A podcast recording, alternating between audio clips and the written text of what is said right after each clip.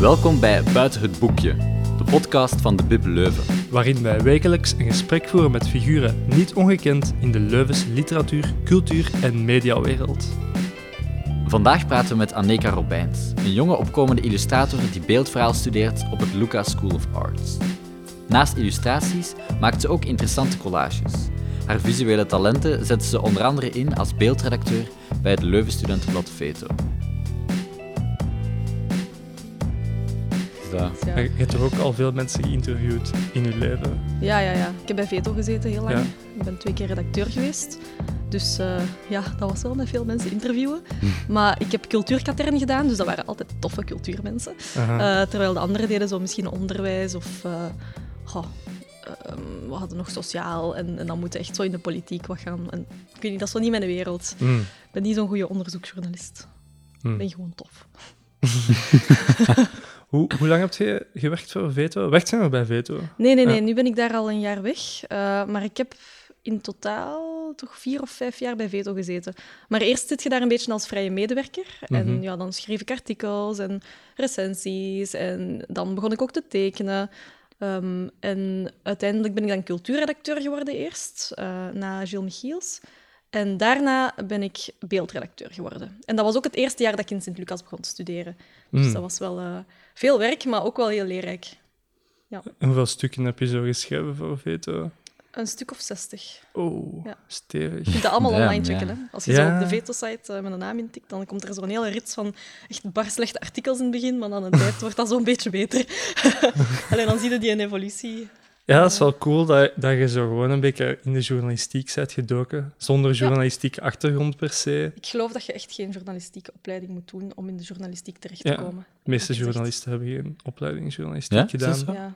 Ja. Geschiedenismensen zijn dat vaak. En... Mhm. Allee, vanuit Veto rolt er ook heel veel binnen in, in de tijd en de standaard. Allee, Veto is wel vrij gekend of zo. Ja.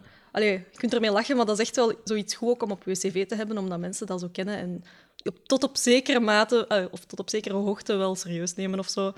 Dus, allee.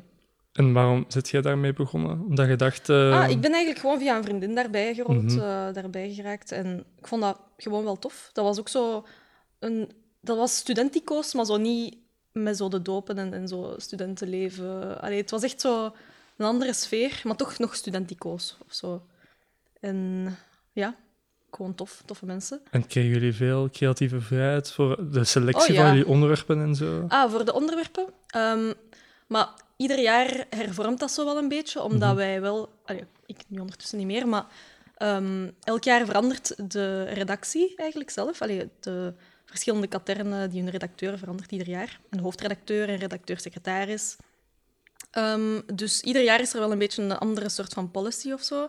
Ehm, het eerste jaar dat ik cultuurredacteur werd, ehm, toen gingen we van krant naar magazine eigenlijk. Mhm. Hè, en begonnen we meer zo rond onderwerpen of thema's te werken.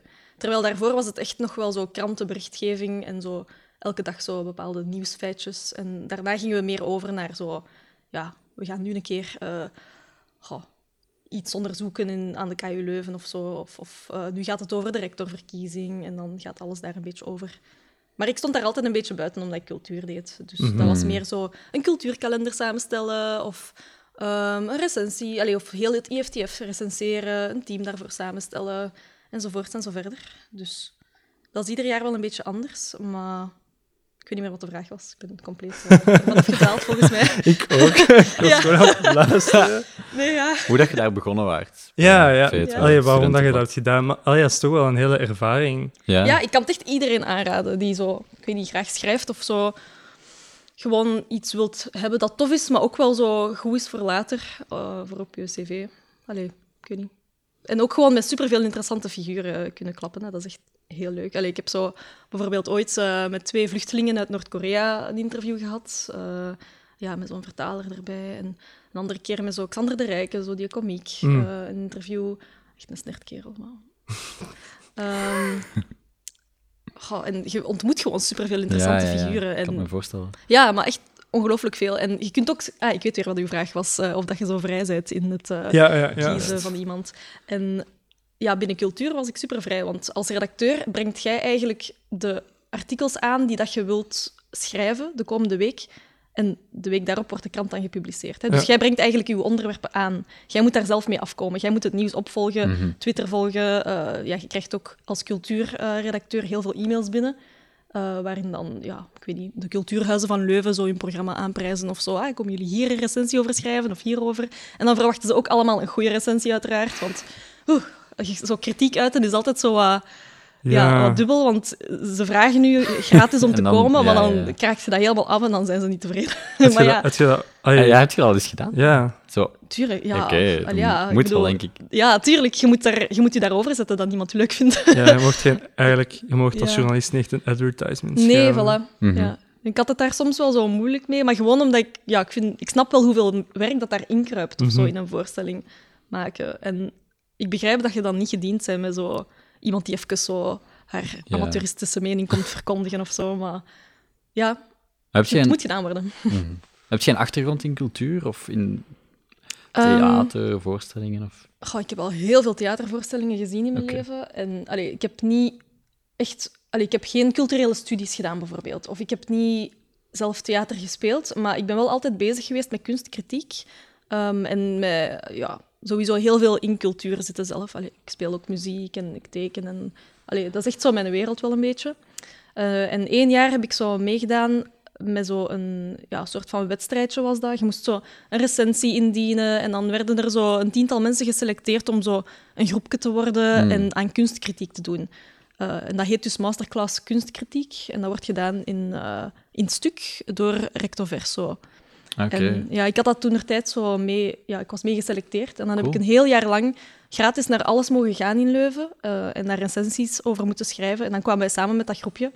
eh, en ook met zo... ehm, oh, ik ben zijn naam even vergeten. Maar zo die persoon van Recto Verso. Eh, en ja, dat was echt zo een soort van discussieclub over cultuur. En daar heb ik ook heel veel geleerd gewoon over ja, hoe doet je aan kunstkritiek en wat moet en wat mag en hoe vrij mocht je zijn in je recensie. Allee. Dus ja, ik heb er een zekere achtergrond in, maar allemaal een beetje zelf, zoals self-made of zo. Maar Mhm. ja, want ik heb eigenlijk gewoon taal en letterkunde gestudeerd, hè, dus Engels en Nederlands en... Een ja. master in westerse literatuur. Hey. Ja, hey. jij ook of wat? nee, nee, nee. Ah, oké. Waarom Ja, had je gekozen voor ehm, die master in westerse literatuur? Ehm, eh, ja, ik, ik lees heel graag. Ik heb altijd heel veel gelezen. Ehm, en ja, ik kom, mijn eerste jaar aan KU Leuven heb ik rechten gedaan. ja, dat was echt een complete flop. Na Eh, één jaar gestopt. Uiteraard. Ja, na één jaar ben ik ook gestopt. Mhm. Ik moest het zo uitdoen voor mijn ouders. Ehm, en toen dacht ik van, weet je, mijn ouders kunnen mij niks meer schelen. Ik ga gewoon van, van payscale rechten, letterkunde, westerse literatuur en nu kunst. dus eh, ja, maar nee, de echte reden was gewoon omdat ik dat tof vind. Ik vind dat heel interessant. Eh, ja, wel- Boeken, literatuur, lezen, dat is echt iets waar ik graag mee Mhm. bezig ben. Ah, ik, wou, ik wou zeggen, dat is wel een verhaal dat je vaak hoort, vind ik, bij, bij Belgische jongeren. Mhm. Dat ze zo een richting nemen die eigenlijk misschien een beetje te ambitieus is of niet, bij hun, Mhm. niet per se bij hun interesses past. Mhm. En dan eigenlijk daarna pas Zo'n ware- cliché-richting en dan pas nadenken. Ja, dan pas Ja, een dat echte, is- allee, ja. echt een richting vinden dat bij hun past. Ja. Dat is jammer, maar ook leerrijk ergens. Want ik heb hetzelfde gehad ook. Ja? Ja, Hm. Ah, wel, ik vind ook, ik had die fout echt moeten maken om te staan waar dat ik vandaag sta. ja dat denk ik dus Ja. ook. Allee, het had echt niet anders moeten lopen. Als ik nu... Ja, ik weet niet. Ik geloof echt oprecht van... Ik ben nu bij kunst geraakt omdat ik al die fouten heb gemaakt en zo heel dat parcours heb afgelegd. Anders had ik nooit kunst kunnen doen. Ehm ja, ik ben van thuis uit ook altijd zo wat verboden geweest om zo echt 100% kunst te gaan doen, Mhm. weet je. Eh, en mijn keuze om rechten te gaan doen was enerzijds omdat ik niet goed wist wat ik moest doen. En ik weet niet, met zo één Aziatische ouder is het oftewel ingenieur, advocaat of dokter. Dus dan was ik zo van, ja, oké, ik ben wel graag bezig met het nieuws. En dan ben ik eh, ja, dus in de rechten gekomen. Mhm. Maar Een van uw ouders is eh Kantonees Mhm. Van Hongkong. ja, Is mijn dat, mama. ma- is dat uw ma? Ah, oké. Mhm. Hoe hebben uw ouders eh, elkaar ontmoet? Och, maar ja, dat is ook een verhaal. Ze. Ehm, mijn pa die werkt zo als, ehm, ja, zo, wat is dat?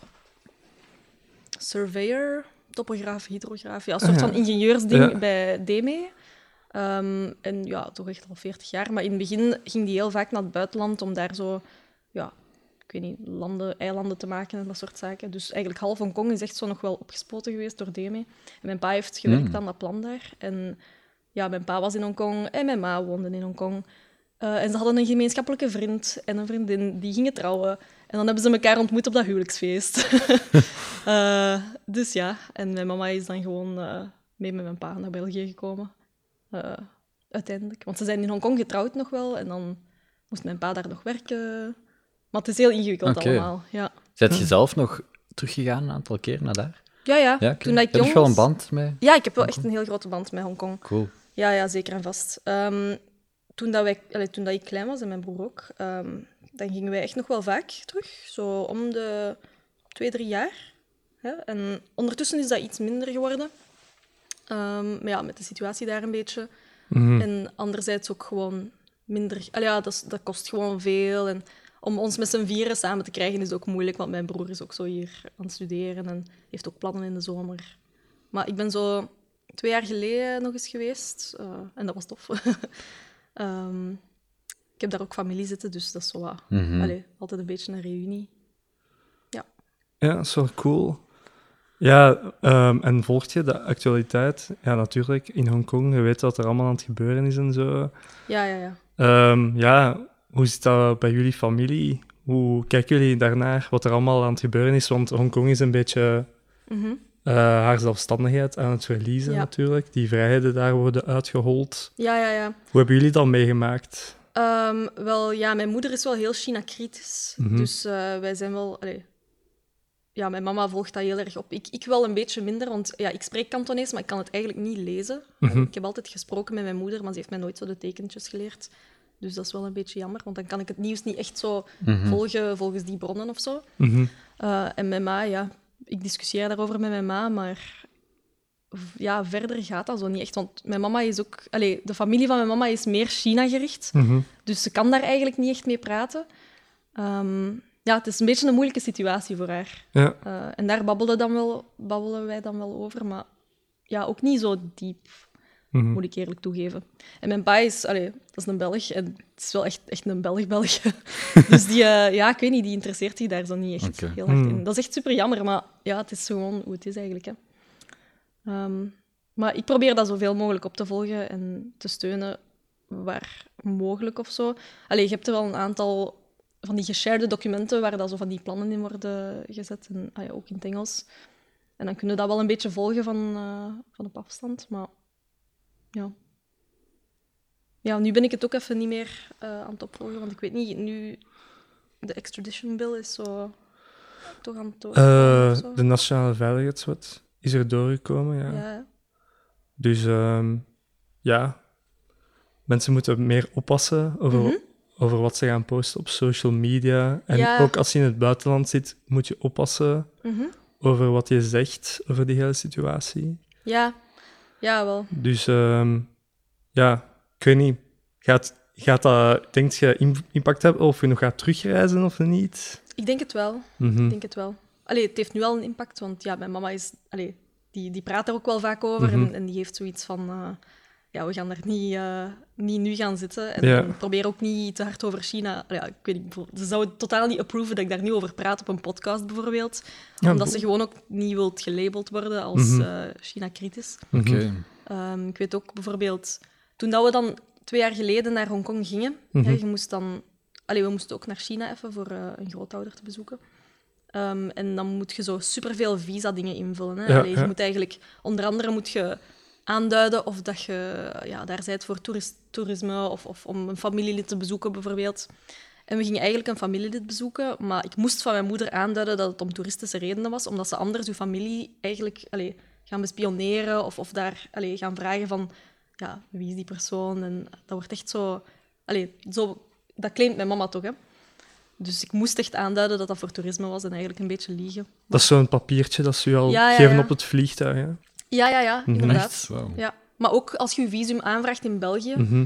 is dat ook... eh, Ja, dat wordt via de Chinese gevraagd. ambassade geregeld. Ja, voilà. Dus dat is allemaal... Ja, super ondoorzichtig. Mhm. Ja, ik kan er u ook niet heel veel over zeggen. Ik zeg maar wat mijn ervaring daarmee is. Maar zo, het is super ontransparant. Ja, maar het is wel leuk om zo'n eh Belgische, eh Hongkongese Mhm. eh, invalshoek te horen daarover. Want veel mensen hier, denk ik, weten eigenlijk bijna niks daarover. Mhm. Wat vind je eigenlijk van... eh, de berichtgeving daarover hier? Heb je daar een mening over dat dat te weinig is of te... Ehm, dat is te weinig, sowieso wel. Ehm, maar ja, het is natuurlijk ook Belgische berichtgeving, dus ik snap wel dat er niet veel over wordt gezegd. Mhm. Maar het mag wel kritischer op vele vlakken. Ehm, ook vanuit de KU Leuven bijvoorbeeld en onze affiliatie met zo het Confucius Instituut. We hebben dat met Veto ook een keer onderzocht. En dat is eigenlijk heel, Hmm. ook weer super intransparant. Niemand weet precies wat die doen en wat voor tentakels dat die kunnen uitzwermen naar de verschillende faculteiten. En ik vind dat er wel veel meer kritiek op mag komen. Maar Mhm. ja, ik druk me ook voorzichtig uit, want ik weet ook niet precies eh, wat er allemaal achter zit of zo. Ik heb mij eens over dat veto-artikel gebogen van het Mhm. Confucius Instituut toevallig gelezen. Die ehm, verslaggever wou een interview Ja. afnemen met de directeur en directrice. Mhm. En volgens mij vroeg het Confucius Instituut op voorhand een vragenlijst. En dan denk ik dat hij daar Ja. niet akkoord mee was. Mhm. En dat is zo'n beetje... Ja, De relatie is toen een beetje op de klippen gelopen. Ja, ja, heel begrijpelijk. Allee, want dat is hier zo van dat westerse allee, rapport- reportage. Mhm. Allee, dat, dat gaat niet op in China. Of, of, allee, denk ik. Hè. Ik ben echt geen expert. Mhm. Dus, ehm, maar ja, ze, ze moesten inderdaad volgens mij vragen op voorhand doorgeven. Ja. Terwijl dat is juist niet de bedoeling van een interview. Want je Mhm. wilt dat dat spontaan gebeurt. Mhm. En dat die persoon op dat moment zelf op een antwoord moet komen, want dan komt de waarheid wel sneller naar boven. Maar ja, voor China is dat echt heel gecontroleerd ook. Mhm. hè. Je weet wel, in Chinese media, dat is echt zo censuur, censuur, censuur. Ehm, dus ja, het verbaast me niet dat dat is gebeurd, weet je. Ehm, maar ik zou ook wel eens willen weten eh, wat daar eigenlijk gebeurt. maar daarvoor moet ik eerst fatsoenlijk Mandarijn leren. Zet jij ermee bezig? Nog niet, maar ik wil daar heel graag mee beginnen. Ja, ik heb daar wel affiniteit mee sowieso, omdat ik Mhm. wel Kantonees spreek. Dus die grammatica is wel... allee, dat zou wel gemakkelijk moeten komen. Maar het, is, ja, het zijn andere tonen, bijvoorbeeld. Hè. Kantonees heeft zo'n zeven of achttal verschillende tonen. Allee, je weet dat dat een toontaal Ja, is. ja, ja. Mhm. ja. Ehm, terwijl Mandarijn heeft er vier, denk ik. Het aantal dialecten dat er wel niet zijn in China is evenveel als dat er talen zijn in Europa, volgens mij. Allee, dat is ongelooflijk. Ja. Maar Mandarijn wordt normaal gezien wel over heel het land gesproken. Ja, Mhm. dat is zo'n beetje de dominante. Zo'n beetje als ABN. Dominante accent geworden. Ja. En dat is ook hetgene wat kinderen moeten leren op school en voor te schrijven. En, allee, normaal gezien kunnen Chinezen met elkaar communiceren door te schrijven overal. Ah, oké. Maar als ze dan in hun bek opentrekken, kan het wel eens Kan het anders verschillen. klinken, Ja, ja, ja. Ja. Dat is gek eigenlijk. Alhoewel, Ja. ja. Het is wel vergelijkbaar met een West-Vlaming die tegen een Limburg. De tekst is hetzelfde, maar Uh-huh. de klank is helemaal anders. ja. Ja. Zo Kantonees-Chinees vergelijk ik altijd met zo Nederlands en Zweeds. Ah, Zo Duits zou nog Ja. ietsje dichterbij zijn, maar het is echt meer zo Zweeds. Je verstaat zo hier en daar wel een beetje wat ze zeggen, maar als je zo'n hele tekst aanhoort, ja, pff, dan weet je het eigenlijk al niet meer. Allee. Ja, maar ik kan dus geen Mandarijn, eh, maar ik zou het heel graag willen leren. Mhm. Ik denk dat je dat wel snel gaat oppikken als je al Kantonees spreekt. Ja, want het is zo'n beetje mijn levensdoel ook, om, allee, zeker omdat ik nu kunst doe en, en heel graag een graphic novel wil eh, schrijven. Allee, dat is... Ah. Oh, cool. Ja, ja, dat is ook waarvoor dat ik studeer. Ehm, wil ik ook heel, veel, allee, heel graag bezig zijn met zo het, het feit dat er heel veel mixed children zijn. Allee, kinderen die dus van Mhm. een dubbele achtergrond komen en die zich ook niet zo gerepresenteerd voelen of ook zo met moeilijke gevoelens zitten, Mhm. zoals ik af en toe. Eh, en sowieso wil ik heel graag mijn roots ook een beetje Ja, navolgen om daarover te kunnen schrijven. Maar Ja. dat is moeilijk om, om in China te gaan reizen en, en te zien waar dat mijn roots mij naartoe leiden als ik geen Mandarijn zou kunnen. Mm. En jij bent al wel bezig zo met je biculturele identiteit, inderdaad. Ja. Eh, ja, hoe gaat je daarmee om eigenlijk? Of hoe heb je die struggle ervaren en hoe is dat geëvolueerd? Ja, dat is nog wel een moeilijk verhaal eigenlijk. Want ik weet niet, ik was daar eigenlijk niet zo fel mee bezig tot misschien twee, drie jaar geleden. Eh, omdat ik heel erg geconfronteerd werd eh, met de kunstwereld en het feit dat ze u zo heel int- introspectief laten zijn. Hè. Je moet echt zo... Allee, we moesten op een bepaald punt zo 100 zelfportretten per week tekenen. En eh, ja, echt waar. En dan moet je echt zo wat... Allee, dan een tijd als je zelf genoeg in je ogen hebt gestaard in de spiegel, zei dat toch wel zo van, wie ben ik? Dan komen de diepe ja, vragen dan komen de identiteitscrisissen en de diepe vragen. En eh, natuurlijk ook het feit dat er nu veel meer over racisme wordt gepraat. Mhm. Ehm, en mijn grote voorbeeld daarin, zeker op Aziatisch vlak, is Croston, eh, Christina de Witte. Mhm. Zij is ook Ehm, illustrator. Ja, ja. Die, eh, die maakt cartoontjes voor de Flair, maar ook ondertussen haar eigen boeken. En is heel activistisch ook in wat ze maakt. Mhm. En dat heeft mij super hard geïnspireerd. Ehm, niet alleen zij, maar ik lees ook heel veel over het onderwerp. Ehm, en wat ging ik nu zeggen? En ja, ja hoe ga ik daarmee om? Eh, lange tijd, ja, ik kom van de Kempen, hè, dus het is daar echt extreem wit eigenlijk, de samenleving. Eh, toen ik op school zat in Westmal, in Sint-Jan, ja, ik weet niet, er waren geen mensen met een andere kleur. Of misschien zo een aantal Aziatische mensen, maar wij hadden nooit zo contact met elkaar. Ehm, en ik weet niet, toen... Ik weet nog dat ik in die tijd heel graag eigenlijk 100% wit wou zijn. Ja. En dat was een heel moeilijk gevoel Mm. om Mm. achteraf te ontdekken, eigenlijk. Ja. Want jij bent altijd de vreemde eet- eend in de bijt. Vanaf de lagere school al. Hè, allee, ik bedoel, ik had een keer rijst bij en dan lachen ze u uit omdat je rijst bij hebt.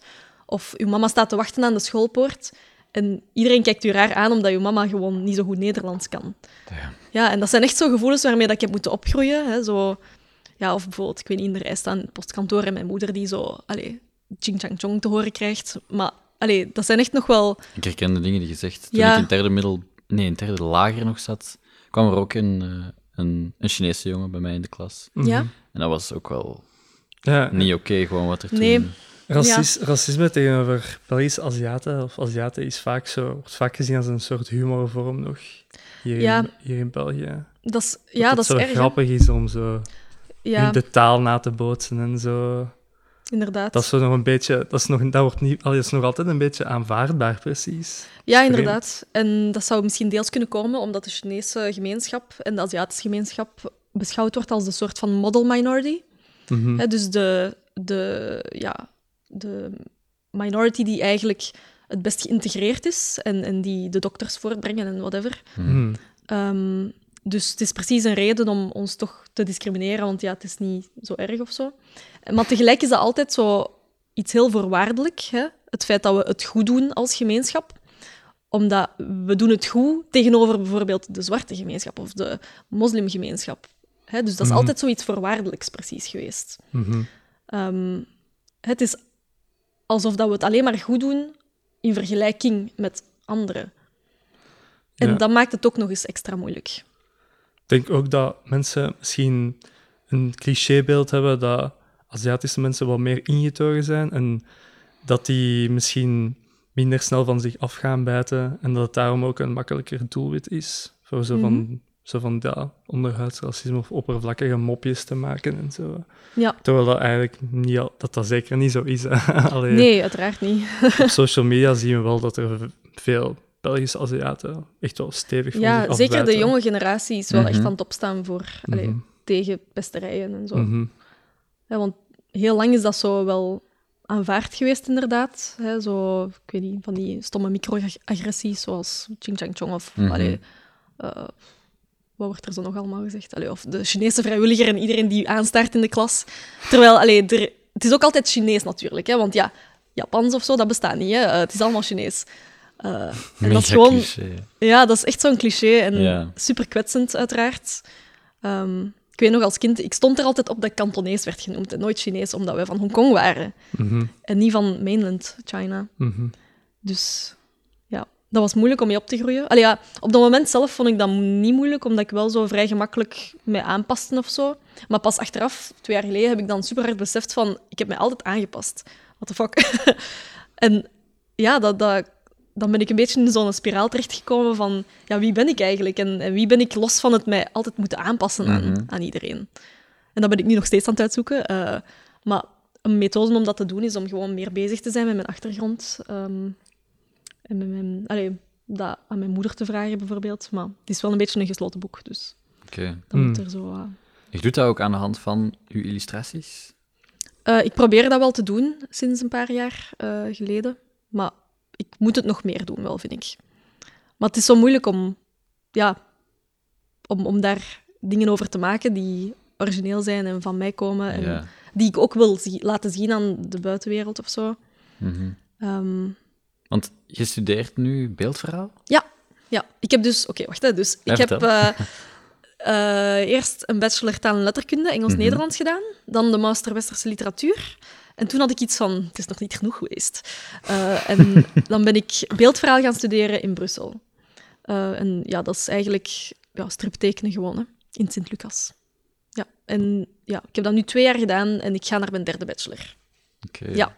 Dat lijkt mij wel een, coole richting. Zelf- Ja, ja, dat als, is ik, super als cool. ik klein was, maakte ik zelf ook strips. Dat was mijn droomjob als ik zo acht was. Ah ja. Nadien ben ik minder met tekenen bezig geweest en zo meer op muziek en, en andere kunsten en zo. Mhm. Maar dat was ook wel waar ik mee begon. En dan tekende ik dat en ik deelde dat uit in de klas. En dan Ja. ging dat zo rond. En ja, ik ook, inderdaad. Dus ik, ehm, ik heb onlangs, in, ik denk een jaar geleden of zo, ben ik achtergekomen dat dat ook een richting was op Sint-Lucas. Ja. Echt, wauw, cool. Ja. Ja, ja, ja. Hoe is dat zo? Oh, super tof. Allee, ik vind dat heel fijn. Ehm, maar ik besef wel dat ik misschien hier en daar een voordeel heb op de andere, omdat ik zo ook literatuur heb gestudeerd en zo. Mm. Dus ik weet wel wat een goed verhaal of zo inhoudt. Mhm. Ehm, en ja, ik vind het super fijn. We worden heel erg vrijgelaten tijdens atelier bijvoorbeeld. Dat is eigenlijk ons belangrijkste vak. Tijdens atelier creëren we echt strips of illustraties. Ehm, en we werken dan aan de hand van opdrachten die over een paar weken gaan. Hè. Zo bijvoorbeeld eh, teken, eh, teken iets rond iets dat je onzeker maakt, bijvoorbeeld. Ehm, en dan mocht je daar drie weken mee bezig zijn en dan toont je dat. Maar dat is dus heel fijn, want dat doet u nadenken. En je combineert dan ook je tekenvakken bijvoorbeeld met het Ja. verhaal, allee, het storytelling aspect. Ehm, maar ik ben daar eigenlijk heel tevreden van. Ja, en nu in de derde bachelor gaan we onze bachelorproef moeten maken. En als ik me niet vergis, is dat zo uw eerste kleine strip, zo van iets van een 30 pagina's. Maar eh, in de master moet je eigenlijk een heel jaar wijden aan het maken van een graphic novel. Eh, dus dat was een beetje de reden ook waarom dat ik deze richting per se wou doen. Omdat iedereen die zo afstudeert op het einde, heeft dan zo meteen een graphic novel klaar. En je kunt daar gewoon mee naar een uitgever trekken. En als je een beetje goed bent, dan wie weet, zijt je er dat kans al. maken. Ja, ja, ja. En uiteraard alle contacten die je dat je legt in eh, die wereld, dat is echt dat is van onschatbare waarde. Mhm. Damn, dus binnenkort misschien uw graphic novel hier in de bib ook. Imagine. In de Slottenland. Ja. Heel ah. graag. Eh, wat zijn een paar van uw favoriete graphic novels? Allee, wat zijn echt zo van die werken dat voor u impact, impact hebben gehad op eh, Oh, uw shit. stijl of Oh, ik iets dat je... zo'n vraag ging komen. Maar ik heb er zoveel. Ehm, ik vind de werken van Jippy heel goed. Ehm, qua tekenstijl, ja, Brecht Evens is uiteraard een voorbeeld voor iedereen. Ehm, maar ja, ik vind, ik vind zo Jippy en, en Lorenzo Mattotti vind ik fantastisch. De kleuren die hij gebruikt en ja, zo de visual textuur. En, ja, dat is echt prachtig. Maar qua storytelling is Shippy wel echt een heel groot voorbeeld. Hm. Ja. Die heeft zo een boek geschreven, Land of Suns. En zo in een soort van dystopische, post-apocalyptische wereld. En zo, um, ja, zo twee broers die zo moeten overleven. En ja, dat is nu even niet in het thema van zo Aziatisch of biraciaal, maar dat is wel supergoed gemaakt. Ehm, en zo qua meer in de richting van mijn eh biracialiteit, hoe moet je dat noemen? Misschien ehm, American Born Chinese, die graphic novel, is heel goed. Ehm, en eigenlijk alle graphic novels en novels die gaan over zo de vluchtelingen uit Vietnam die naar Amerika gaan. Daar herken ik ook heel veel van mijn eigen gevoelens in. Hè? Zo, ik weet niet, de marginaliteit van de ouders en de volgende generatie die het echt wilt maken, maar ook wel zit met het trauma dat die ouders heel erg hebben gepro- geprojecteerd op hun kinderen, bijvoorbeeld. Mhm. Dat, dat, allee, dat herken Ja. ik wel heel erg. En dat vind ik ook altijd. Allee, bijvoorbeeld eh, The Best We Could Do is een hele goede graphic novel daarover. Ehm, Ja, aanraders voor de lezers van Bib Leuven. Ja, ja, zeker vast. Ja. We hebben wel een vrij grote graphic novel collectie. En eh, Ja. Mhm. ik dacht er al een aantal jaar, die mag, dat mag echt wel in de kijker gezet worden. Ik vind dat een heel cool, ja, zeker en vast. underrated aspect van de. Mhm. Films hebben daar ook wel eh, een grote impact op, op, die, op dat genre. Hè? Zo Mhm. een beetje cinematografisch oog.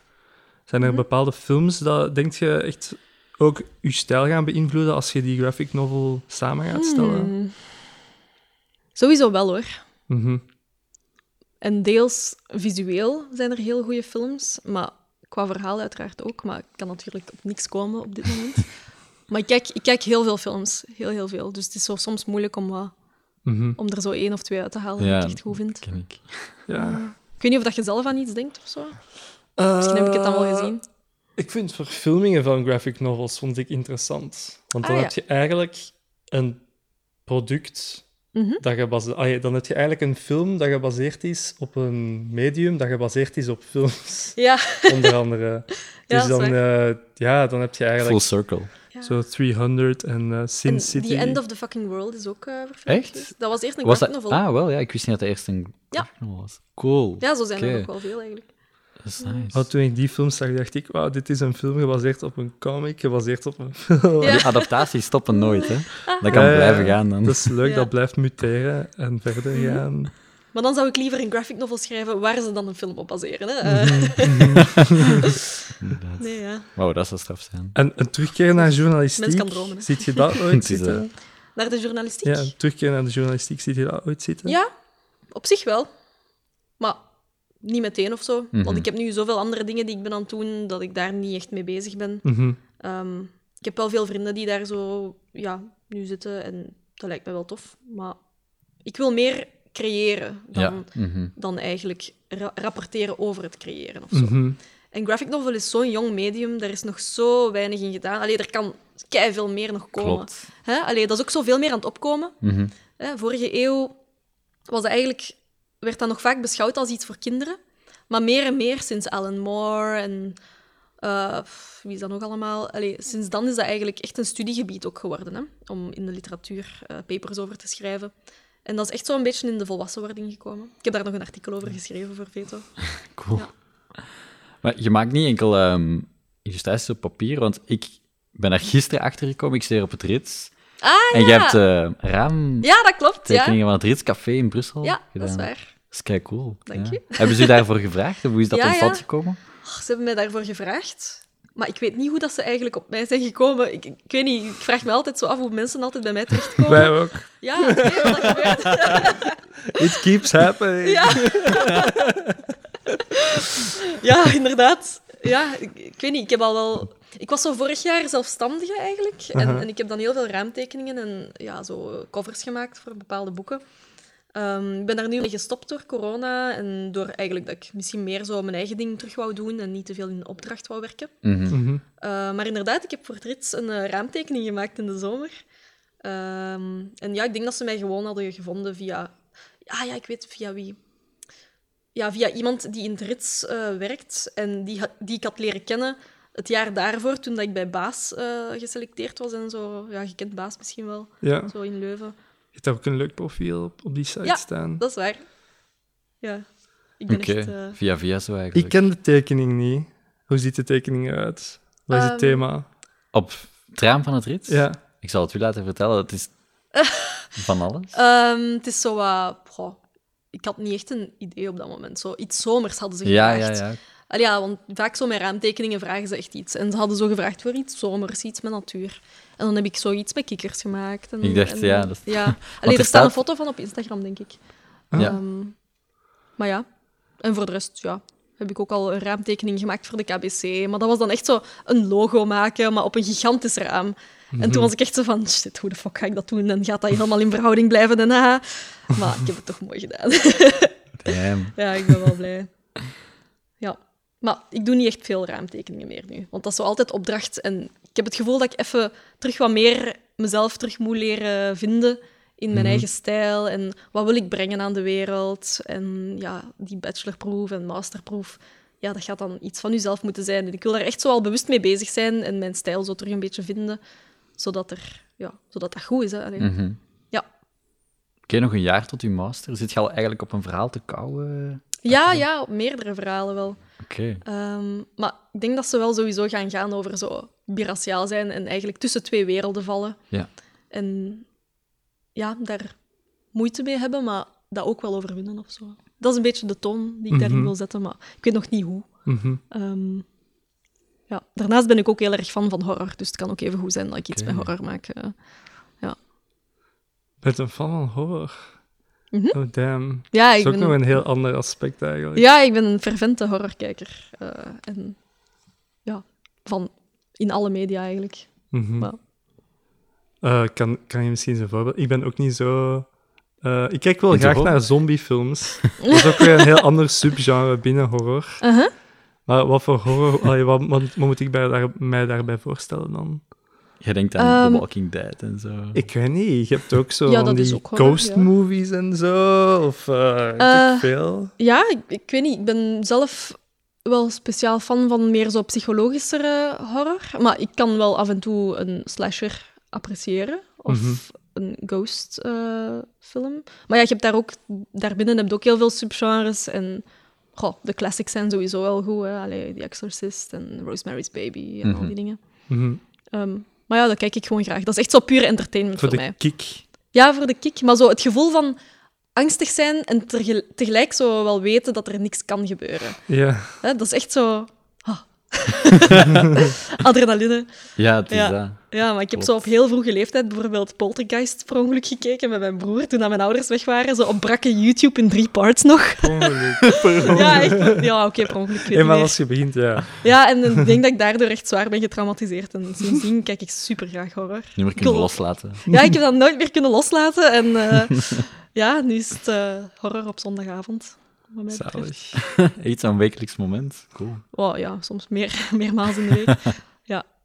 Maar er komen ook veel goede horrorfilms uit tegenwoordig. Hè? Allee, zo Get Out en Hereditary. Allee, zo, alles van Ari Aster is zo super, super goed. Get Out vond ik heel goed. Ja, hè? Ja. Ja, en heb je Hereditary gezien? Nee. Of um, Midsommar? Nee, maar die wil ik super graag zien. Dat moet je ja. echt wel zien. Die is me al zoveel aangeraden geweest. Ja, ik ben dat er is nog echt- niet toegekomen. Ja. Ja, dat heeft ook een zekere kracht of zo. En daar is volgens mij ook nog veel mee te doen. Hè? Mhm. Ik denk zeker, zeker in graphic novels, denk ik. Ook wel, zeker en vast.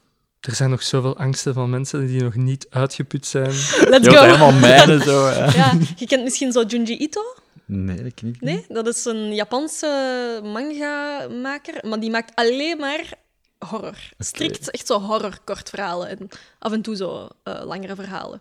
Ehm, zo Uzumaki heet zijn bundel, denk ik. Dat heet De Spiraal, Spiral into Horror. Ehm, ja, dat is zo een van die hele goede, ja, eh, hoe zeg je dat, horror artists Ja, oké, cool. Ja, daar heb ik wel Dus dat lees je heel graag. Ja, het is wel aan een tijd allemaal een beetje hetzelfde, maar die man kan wel echt Ja? goed eh, zo inspelen op angsten waar dat je nog niet eens over hebt nagedacht. Ja. Eh, Ja, dat kan interessant zijn op dat vlak. veel. ja. Maar ik vroeg me ook af, zo, ehm, graphic novels en zo, dat is wel vrij sterk verstrengeld met de geek- en nerd culture en zo Mhm. ook. Participeert je ook in die subcultuur? Gaat je bijvoorbeeld naar Facts of zo? Of al ik naar ben een nog nooit naar Comic-Con Facts geweest? geweest, Mhm. maar ik zou er wel graag naartoe gaan. Allee, het is altijd zo wat door omstandigheden dat ik niet kon of zo. Oké, want je wou wel. Ja, ja, zeker. Maar ik ben echt Ik ben- wel een dikke nerd, hoor. Allee, dat is- daar ga ik niet over liegen. Eh, ja, ik heb een D&D-groepje. Ik eh, ben Oeh. mee met de OSR-beweging. Ja, pff. het is wel... Je kunt met mij wel praten over zo'n dingen. D&D, ja. dat is nu ook eh, terug aan het opkomen. Hè? Dat is een heel oud spel. Ja. Uit de jaren 90 of misschien al oh, vroeger ouder. al, veel vroeger. Ik denk al de jaren 60 of zo. Want toen, Echt? toen keken ze daar echt zo op neer van, oh, dat is satanisme. Ja. Eh, terwijl dat waren echt gewoon zo'n paar nerds die in een kelder... En eh, Magic, the. Gathering, Magic the Gathering is uit de jaren 90. Maar Ah dat is ja, van hetzelfde. Dat heb ik ook gespeeld. Echt? Ah ja, dat is ook cool. Dat is ook terug aan het opkomen, zo die Ja, kaartenspellen ja, ja. en zo. ja, maar ik denk dat dat zo wat te maken heeft misschien ook met Stranger Things. Ik denk het ook, Hè? ja. Stranger Ah, ja, Things juist, juist. echt zo Ja, de er grootste zelfs- Netflix-serie. Ja, ja, ja. En dat is echt een belangrijk deel in die serie nog wel. Die Ja. kinderen spelen dat allemaal. Dus daardoor zelfs dat ik... Allee, ik ken het wel al, Mhm. maar daardoor weet ik zo echt wat het is. En eh, ja, ik denk dat dat een grote factor erin speelt. Ja, ik denk dat eigenlijk ook, dat dat daarom plots zo een surge heeft gekregen. Allee, zo'n... Mhm. Hoe zeg je dat? Alles komt ook terug, hè. Ja. We leven wel een beetje in een tijd van nostalgie en eh, de oude Ja, dingen terugdoen. De denk ik. 90s en de 80s zijn in, eigenlijk. Hè. Dus je, spe, spelen jullie nu ook D&D tijdens corona? Ja, heel veel via Discord. eh, zo. Allee, we hebben zo'n vast groepje waarmee dat we eigenlijk maandelijks in het begin samenkwamen. En we zijn al, denk ik, twee jaar bezig met een campagne. Ehm, maar toen de coronacrisis eh, plots opkwam, dan zijn we wekelijks beginnen eh, spelen, maar via Discord, wat eigenlijk een beetje Skype is. Mhm. ehm, Ja, D&D, voor de mensen die dat niet kennen trouwens, is Dungeons and Dragons een role-playing game. Ja.